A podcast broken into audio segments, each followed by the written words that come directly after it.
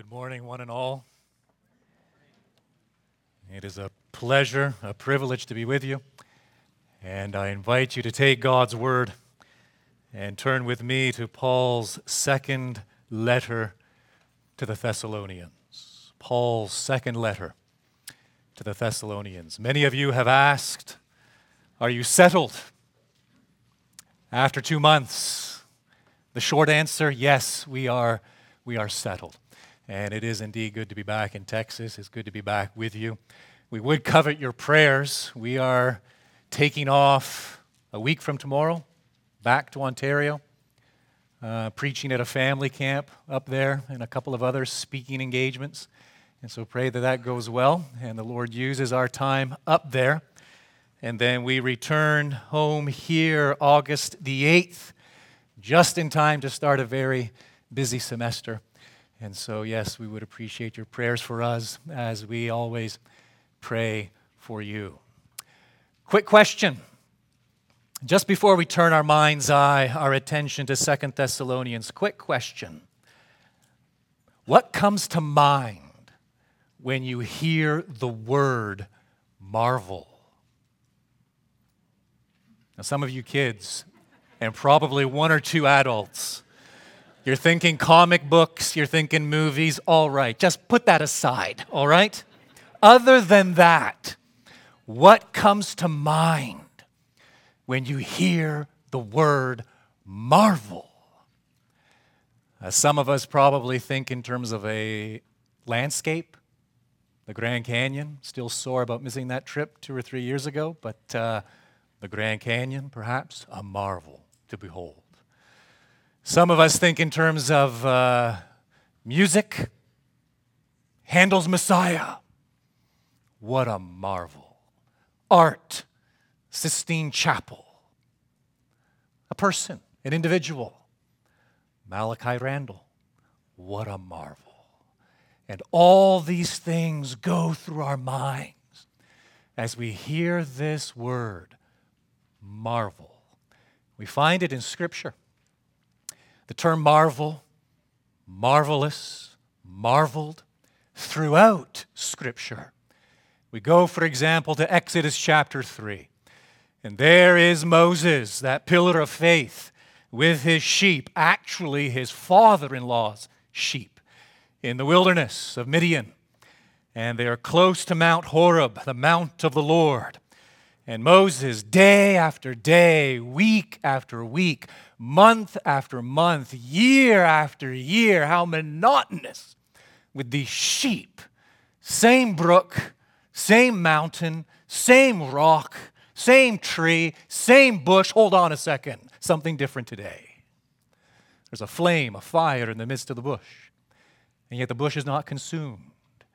Stephen tells us in his sermon in Acts chapter 7 that Moses turns aside to look, and he marvels.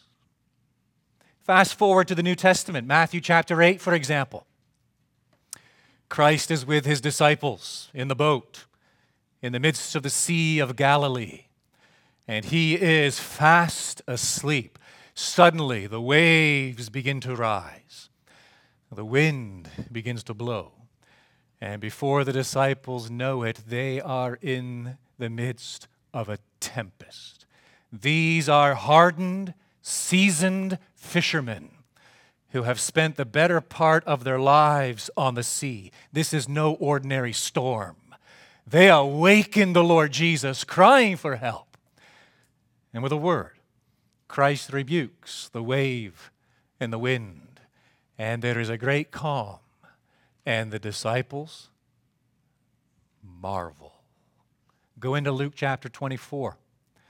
And there we read in Luke 24 that the disciples are gathered, huddled together in secrecy. Suddenly the door bursts open.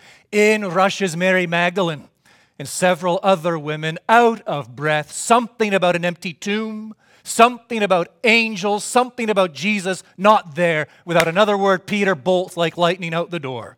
He's running faster than he's ever run before in his life. He's at the tomb, he's looking in, and what does he see? the linen cloths by themselves, and he marvels. To marvel. It is that experience that occurs when something amazes us, something astonishes us, something exceeds all of our expectations, something shatters our mental categories. Do you have it? A marvel. I'm going to read in 2 Thessalonians chapter 1. I'm going to read from the very first verse right through to the end of the chapter, verse 12. You listen for the word. It's in there. I might slow down and give you a big hint when we get there, but you listen for it, all right? Hear the word of the Lord. 2 Thessalonians chapter 1 verse 1. Paul, Silvanus and Timothy to the church of the Thessalonians and God our Father and the Lord Jesus Christ. Grace to you and peace from God our Father and the Lord Jesus Christ. We ought always to give thanks to God for you, brothers, as is right, because your faith is growing abundantly, and the love of every one of you for one another is increasing.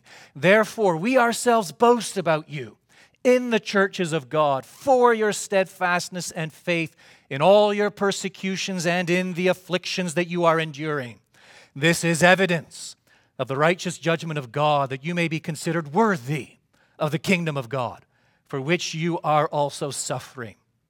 Since indeed God considers it just to repay with affliction those who afflict you, and to grant relief to you who are afflicted, as well as to us when the Lord Jesus is revealed from heaven with his mighty angels in flaming fire, inflicting vengeance on those who do not know God and on those who do not obey the gospel of our Lord Jesus. They will suffer the punishment of eternal destruction away from the presence of the Lord and from the glory of his might when he comes on that day to be glorified in his saints. And, wink, wink, nudge, nudge, to be marveled at among all who have believed, because our testimony to you was believed. To this end, we always pray for you that our God may make you worthy of his calling and may fulfill every resolve for good and every work of faith by his power, so that the name of our Lord Jesus may be glorified in you and you in him, according to the grace of our God and the Lord Jesus Christ. Surely you caught it, right? The 10th verse. When he, that is the Lord Jesus, comes on that day. What day? The last day, the day of judgment. When he comes on that day to be, purpose clause, glorified in his saints. It continues, and to be marveled at among all who have believed, because our testimony to you was believed. I don't want to spend a lot of time on this this morning, but try to imagine that day in your mind's eye if you can. And what it is exactly we will see, if you can. What it is that we will behold. I, I don't know for certain. Will it approximate John's apocalyptic vision? in Revelation chapter 1. He is in the Spirit on the Lord's day, isn't he? And he sees a vision of the resurrected, ascended, glorified Jesus Christ. And his hair is like white wool. He does not say it is white wool, these are similes. It is like white wool. His feet are like burnished bronze his voice is like the sound of many waters, roaring waters. And his face is like the blazing sun. And he holds the stars in the palm of his hand. John falls down before him like a dead man. And then he hears the words of the ascended Christ Fear not, fear not. I am the first and I am the last. Behold, I was dead, and now I live forevermore. Certainly, it will approximate that, won't it? And we will marvel at the Lord Jesus Christ. Now, there is so much in that. There is so much in this text that captures the imagination and causes us to wonder. But you know what has really gripped me over the past few months? I have been immersed in this for a few months now. What grips me is as we move into verse 11, and Paul utters these words To this end, we always pray for you. To this end, to what end? Well, surely what he has just mentioned in verse 10. When Jesus comes on that day to be glorified in his saints and to be marveled at among all who have believed, because our testimony to you was believed, to this end, with this in view, with this before me, with this front and center, we always pray for you that our God may make you worthy of his calling and may fulfill every resolve for good and every work of faith by his power, so that the name of our Lord Jesus may be glorified in you, and you in him, according to the grace of our God and the Lord Jesus Christ. And so, as Paul himself contemplates that day, and as he leads the Thessalonian believers to consider that day, it naturally, effortlessly leads him to prayer. A prayer designed with this specific design, that end in view, our glorification, and what it will be on that day to marvel at the Lord Jesus Christ. And so, what I want to do with you is unpack this prayer and here's how I want to do it I want to suggest to you that in this prayer, as Paul anticipates that day, he gives to us five reasons to marvel right now. We will marvel on that day. Five reasons packed into this little prayer as to why we should marvel right now. Now, I just peeked at my watch. So here's what we're going to do Five reasons why we should marvel right now. I will, at the very least, mention each of them, but I cannot promise that I will say anything about all of them, all right? We might just have to skim over one or two. We'll see how this goes as we proceed. But here we go now, kids. If you've got those notes in front of you, not very complicated. It's just one, two, three, four, five. Adults, it's not complicated. Begin, each begins with the word God. And so you're just going to fill in that blank. Five reasons for marveling as Christians right now. Number one, God calls us to salvation. And so look at the prayer, verse 11. To this end, we always pray for you, that our God may make you worthy of what? His calling. The question that should be racing through your mind is what? What is the calling? Look at chapter 2. Paul leaves us in no doubt, the 13th verse, but we ought always to give thanks to God for you, brothers, beloved by the Lord, because God chose you as the firstfruits to be saved through sanctification by the Spirit and belief in the truth. To this he called you through our gospel so that you may obtain the glory of our Lord Jesus Christ. And so we marvel at this wonderful truth reality. God calls us to salvation. The next obvious question is this salvation from what? back to chapter 1 and back to those verses that immediately precede, precede this prayer. Go all the way back to the middle of verse 7 when the Lord Jesus is revealed. It's horrific in its detail. When the Lord Jesus is revealed from heaven with his mighty angels in flaming fire. This is a consuming fire. This is the fire that consumes Sodom and Gomorrah. This is the fire that consumes the sons of Aaron. When the Lord Jesus appears on that day, accompanied by his mighty angels in flaming fire, inflicting vengeance on those who do not know God and on those who do not obey the gospel of our Lord Jesus they will suffer the punishment of eternal destruction away from the presence of the Lord and from the glory of his might. I think it was C.S. Lewis years ago. He heard a good report about a young preacher. So off he went to hear him on a Sunday morning, visit his church, hear him preach. And toward the end of his sermon, the young preacher grew very earnest looked out upon the congregation and said to them, If you do not believe these things, you will suffer grave eschatological consequences. C.S. Lewis thought that was interesting.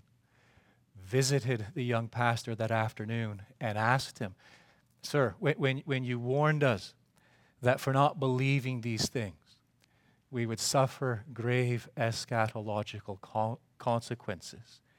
Did you mean we would go to hell? Yes, replied the young pastor.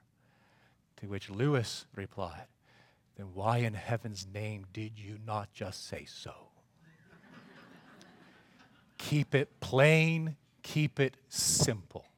Here we stand on the great isthmus of life, two eternities before us heaven and hell eternal life and eternal destruction, blessedness and cursing.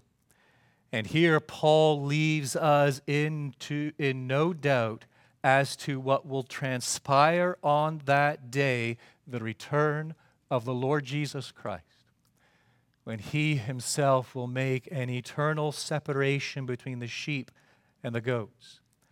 He will make an eternal separation between those who believe the gospel and those who disobey the gospel. The gospel, we just boil it down in its simplicity. And the gospel is this the all sufficiency of the Lord Jesus Christ. That is the gospel. The all sufficiency of Christ.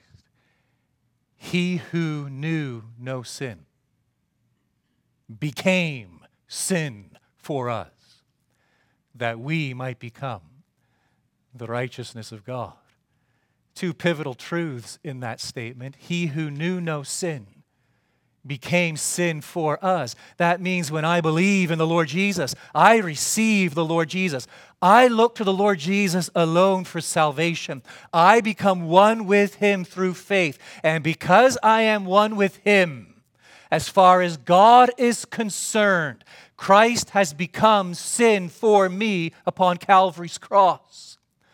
And Christ has borne the penalty for my sin in full upon Calvary's cross. It is why we sing, My sin. Oh, the bliss of this glorious thought. My sin, not in part, but the whole is nailed to the cross, and I bear it no more. Praise the Lord. Praise the Lord. Oh, my soul. That is a marvel, my friend. That the Lord Jesus Christ, he who knew no sin, became sin for us. But there's more. Paul adds what? That we in turn might become what? The righteousness of God. Because you see, yes, we become one with Him through faith. Yes, we are now knit together in indissoluble union. And yes, now God now counts my sin to Christ. Christ has carried that burden to Calvary's cross. He has paid the penalty in full. And now, wonder of wonders, marvel of marvels, God reckons and counts Christ's righteousness to be mine. It is why we sing. Christ's righteousness, yes, belongs to Him alone. And that famous hymn, The Terrors of Law and of God. The terrors of law and of God with me can have nothing to do. Why? My Savior's, wait for it, pay careful attention. My Savior's obedience and blood, not just the blood, folks. My Savior's obedience and blood. My Savior's obedience and blood hide all my transgressions from view. He who knew no sin became sin for us, that we might become the righteousness of God in him. Friends, that is a marvel. Here is the second in this little prayer God makes us worthy of his calling. So look again at what we read in verse 11. To this end, we always pray for you, that our God may make you worthy of his calling and may fulfill every resolve for good and every work of faith by his power. What does that mean? God makes us worthy of his calling. Well, didn't, didn't you just say that we are saved in Christ alone? Isn't it true that we are saved by grace alone? Doesn't that imply that it has nothing to do with us? Our merit is of no consequence whatsoever. And yet, here Paul the apostle of grace. Here, Paul states and states it very clearly that God makes us worthy of his calling. What does he mean? Go all the way back to verse 4. Therefore, we ourselves boast about you, we exult in you. In the churches of God, notice what he says for your twofold description your steadfastness and faith in all your persecutions and in the afflictions that you are enduring. Into verse 5. This is evidence of the righteous judgment of God, that you may be considered worthy of the kingdom of God, for which you are also suffering. Yes, you read that correctly. The Apostle Paul knows as well as anyone that as Christians living in this fallen world, we are in store for suffering. And that Thessalonian church, as they found themselves in the heat of persecution and opposition, they endure. And Paul latches on to their steadfastness. He latches on to their faith and he acknowledges that these make them worthy of the kingdom of God. Is there some sort of merit inherent in these things? Think for a moment. Is Paul suggesting that their steadfastness has inherent worth, merit, that somehow earns God's favor? Is he suggesting that their faith is a work of their own doing? And that in some way, some fashion, this faith catches God's attention. And because of that, God reckons them or considers them worthy of this kingdom. Think, think expansively in terms of Scripture. Just think for a moment of steadfastness. You go all the way to the book of James, chapter 5. Is it verse 11? What does James say there? You have heard of what? The steadfastness of who? Job.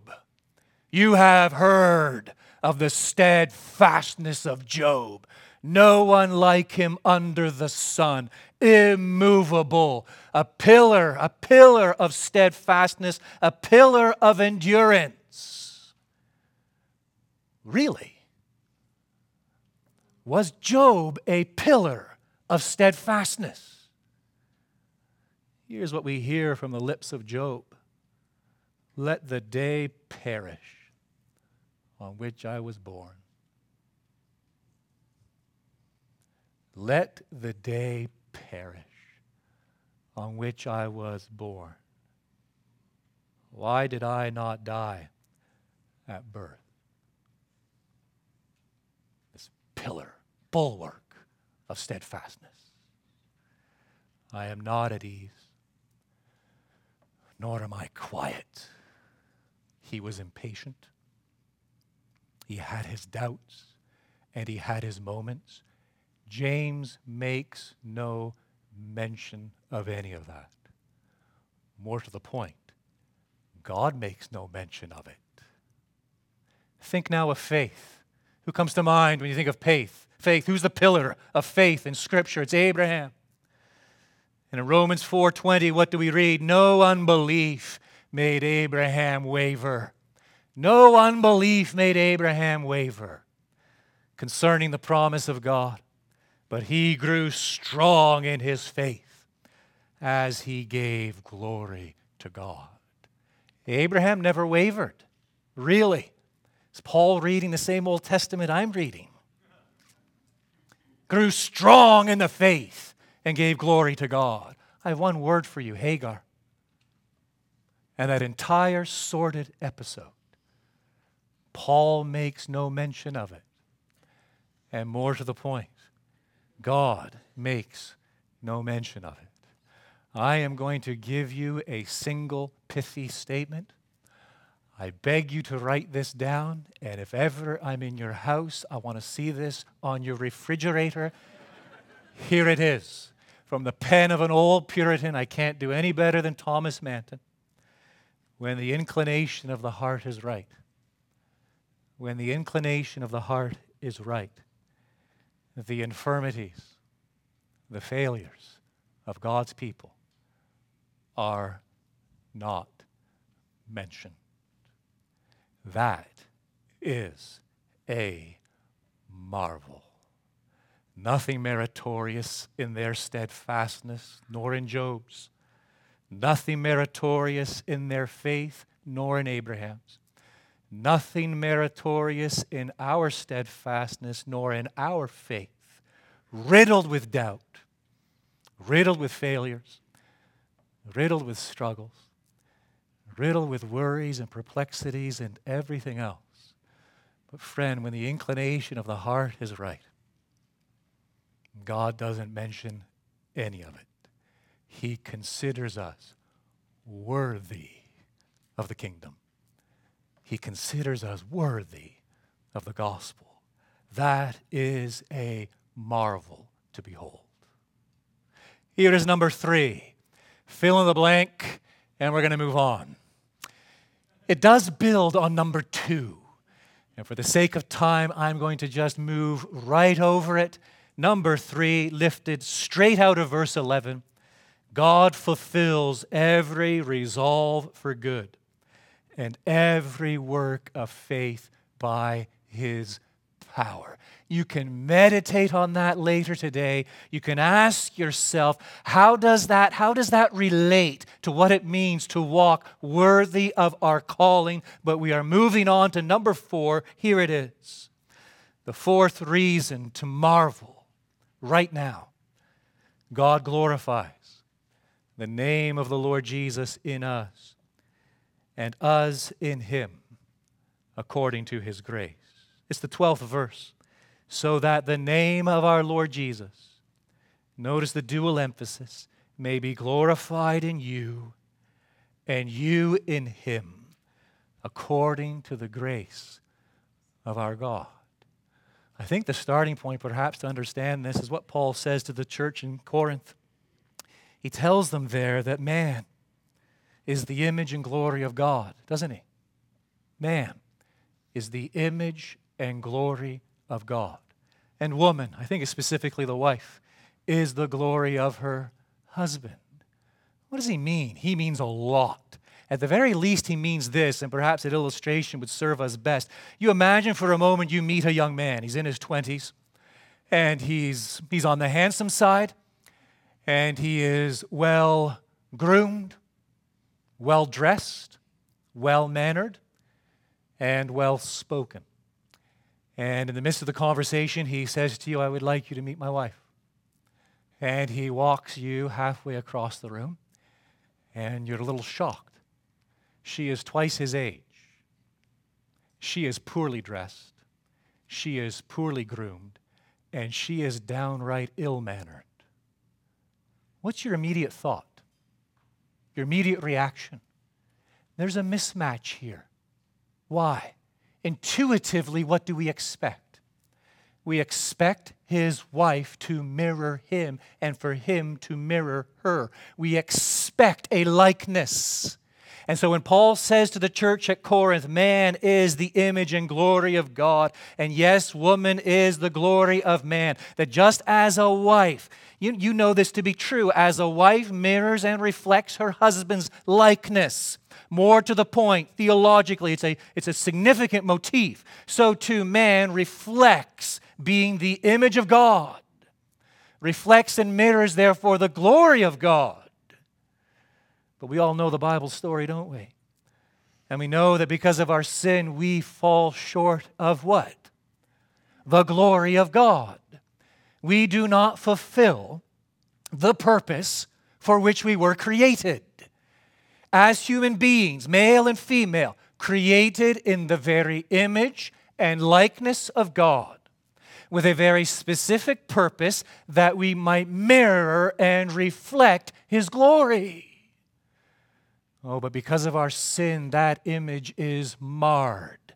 The mirror is covered with filth, and we no longer, in a fallen state, reflect the image and likeness of our Creator. Oh, but look at the emphasis in this text. Look at verse 10 when he comes on that day to be glorified in his saints. Look again at verse 12 so that the name of our Lord Jesus may be glorified in you. Go all the way again to verse 14. To this he called you through our, uh, chapter 2. To this he called you through our gospel so that you may obtain the glory of our Lord Jesus Christ. And so, what was lost at the fall and has been the human predicament ever since then Paul tells us that this image is now being renewed in Christ, and the day is coming. This is a marvel of marvels. I could mention names, I know you, and you know me. And I'll tell you, friend, this is a marvel that a day is coming when we will reflect the glory of God Almighty. It's, it, it boggles the mind. It defies the grasp of the imagination. It is bewildering. I have some of your names going through my head right now. And you should have my name going through your head right now. Him? Yes, him. Her? Definitely her. We are going to reflect the glory of God. It is why we love the rags to riches stories, isn't it? We love Cinderella. Rags to riches. C.S. Lewis, kids, Shasta, Cor, the boy and his horse, right? Rags to riches. New Green Ember fans out there. Smalls Jovson. Rags to riches. Rags to riches, rags to riches. That is our story. John Nelson Darby put it beautifully. A couple of centuries ago, I can do no better. And is it so? And is it so? I shall be like thy Son. Is this the grace which he for me has won? Father of glory, thought beyond all thought, in glory, to his own blessed likeness brought. My friends, that is a, that is a marvel, absolute wonder. And here is the fifth, as we wrap it all up and bring it all together. The fifth reason to marvel right now. It's a short one, very simple. God is ours. God is ours. Back to the prayer. Pay careful attention. To this end, we always pray for you that what? Our God may make you worthy of his calling, and may fulfill every resolve for good and every work of faith by his power, so that the name of our Lord Jesus may be glorified in you and you in him, according to the grace of our God and the Lord Jesus Christ. Oh, just for the sake of emphasis, go right back to verse 1. Paul, Silvanus, and Timothy to the church of the Thessalonians in God, our Father, and the Lord Jesus Christ. Verse 2 Grace to you and peace from God, our Father, and the Lord Jesus Christ. And on and on and on it goes. God is ours our God. Just imagine the phrase, the two words right there in your mind's eye. Our God. There is a twofold emphasis. Begin with the latter emphasis. Our God. Our God. Who is this God? Race back to the burning bush. There's Moses with his sheep. He has turned aside to gaze and he's marveling at this, this thing which defies all explanation. And there is this fire in the midst of the bush, yet the bush is not consumed. Suddenly, the voice, he hears it Take the shoes, the sandals off from your feet, for the ground upon which you stand is holy. And he commissions Moses to go back to the land of Egypt. Moses wants to know this God's name. And it comes. And what is his name? I am. And what is God's point? What is he conveying to Moses? He is conveying to Moses this reality I am the God who is high above the heavens. High above the heavens. Oh, great is the Lord, the psalmist declares. His greatness is what? Unsearchable. I am. Incomprehensible. Infinite. When used in reference to God, not a mathematical term. Put that out of your mind. When used in reference to God, a simple affirmation that He is without limitation. He is infinite. Oh, friends, He is infinite in relation to his being. We call that aseity. We need to invent words to describe our God because he is not like us. We call that his aseity, unlimited in regards to his being. He has life in himself. He is not dependent on anyone or anything, completely supreme, completely independent, the great I am. Not only is he without limit in reference to his being, he is without limit in reference to space. Another big theological term. We call that his ubiquity, his omnipresence.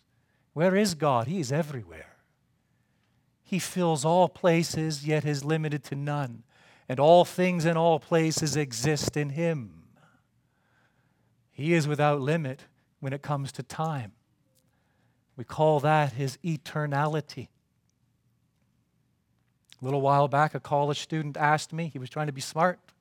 He wasn't. He asked me, What was God doing before he made the heavens and the earth? I have to count to 10 after I hear a lot of questions. In that case, I had to count to 20. What was God doing before he made the heavens? There is no before the heavens and the earth are you talking about? There is no before or after when it comes to God. There is no prior moment. He's the eternal creator. All things exist in him. He is above all succession of time. He is without beginning. He's without end. I know we often talk about eternity past, eternity future. It's gibberish, it's meaningless. He dwells in one indivisible point called eternity. That's what he's saying to Moses. I am. I am. I am the one who is our God. Dual emphasis, back to the possessive pronoun.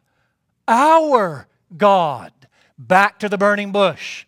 And there is Moses before the bush, and God declares his name to him I am. Why does he declare that name? Yes, to convey, I am the God who is, but it's more than that. He says to Moses, I am. Yes, I am the God who is with you. Oh, my friend, that is a marvel. I am the God who is with you. Is great immeasurable, incomprehensible, infinite being. Moses, I am. Moses, I am with you. It is the fulfillment of the great covenant promise. I will be their God, and they will be my people. I'm not sure it gets any better than that many years ago, Allison's dad. I think he was in his mid 80s at the time. And um, Laura, at the time, would have maybe been four or five years of age. He knew he wasn't going to be around to see much more. So he decided to take uh, old school, pen in hand, and a bunch of three ring binder paper and pen a letter to her for her to read on her 16th birthday. I've often wondered to myself, what was going through the man's mind as he wrote that? Maybe some of you have been there.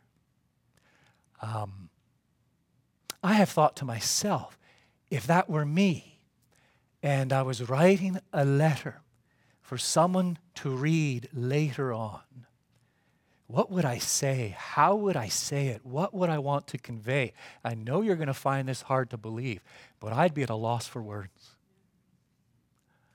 I wouldn't know where to begin, where to end, or what to say in between it. Go all the way back to Matthew 28 and go all the way back to Christ's final moments on this earth with his disciples. He wants to leave them a letter, he wants to leave them words he wants to leave them with something that will ring in their ears, ring in their heart, capture their attention, see them through. He wants this just to echo in every fiber of their being just prior to his ascension as he leaves. So, what is it? You know it, right at the end of Matthew 28. What does he give them? And he doesn't need to say anything else. That's it, it's over. Behold, I am with you always. It's actually a poor translation. You get right back into the Greek. The literal is what? I am with you. And this is significant. All the days. Good days, bad days. Happy days, sorrowful, miserable days. Easy uplifting, encouraging, exhilarating days, and daunting, crippling, discouraging days, sunny days, and cloudy days. I am with you all the days. My friends, isn't that a reason to marvel? That this great God, as we live in anticipation of the day, that this great God has pledged himself to us. He has made us his people. He has made him our God. And we have this unwavering certainty, marvel of marvels, that the great I am is with us all the days. Our Heavenly Father, we do praise you for the blessed gospel. We praise you for the forgiveness of sins. We praise you for the hope of eternal life. And more so, our Father, we praise you that in the gospel you become ours. We pray that you would enlarge our hearts this day, cause them to abound in faith and in hope and in love. And in accordance with Paul's prayer penned so many centuries ago, we do pray, our Father, that you would accomplish that good and perfect plan and purpose that you have for us, namely, that in that day we will be glorified. We will be like him. And in that day, we will marvel at your Son, the Lord Jesus Christ, in whose name we do pray. Amen.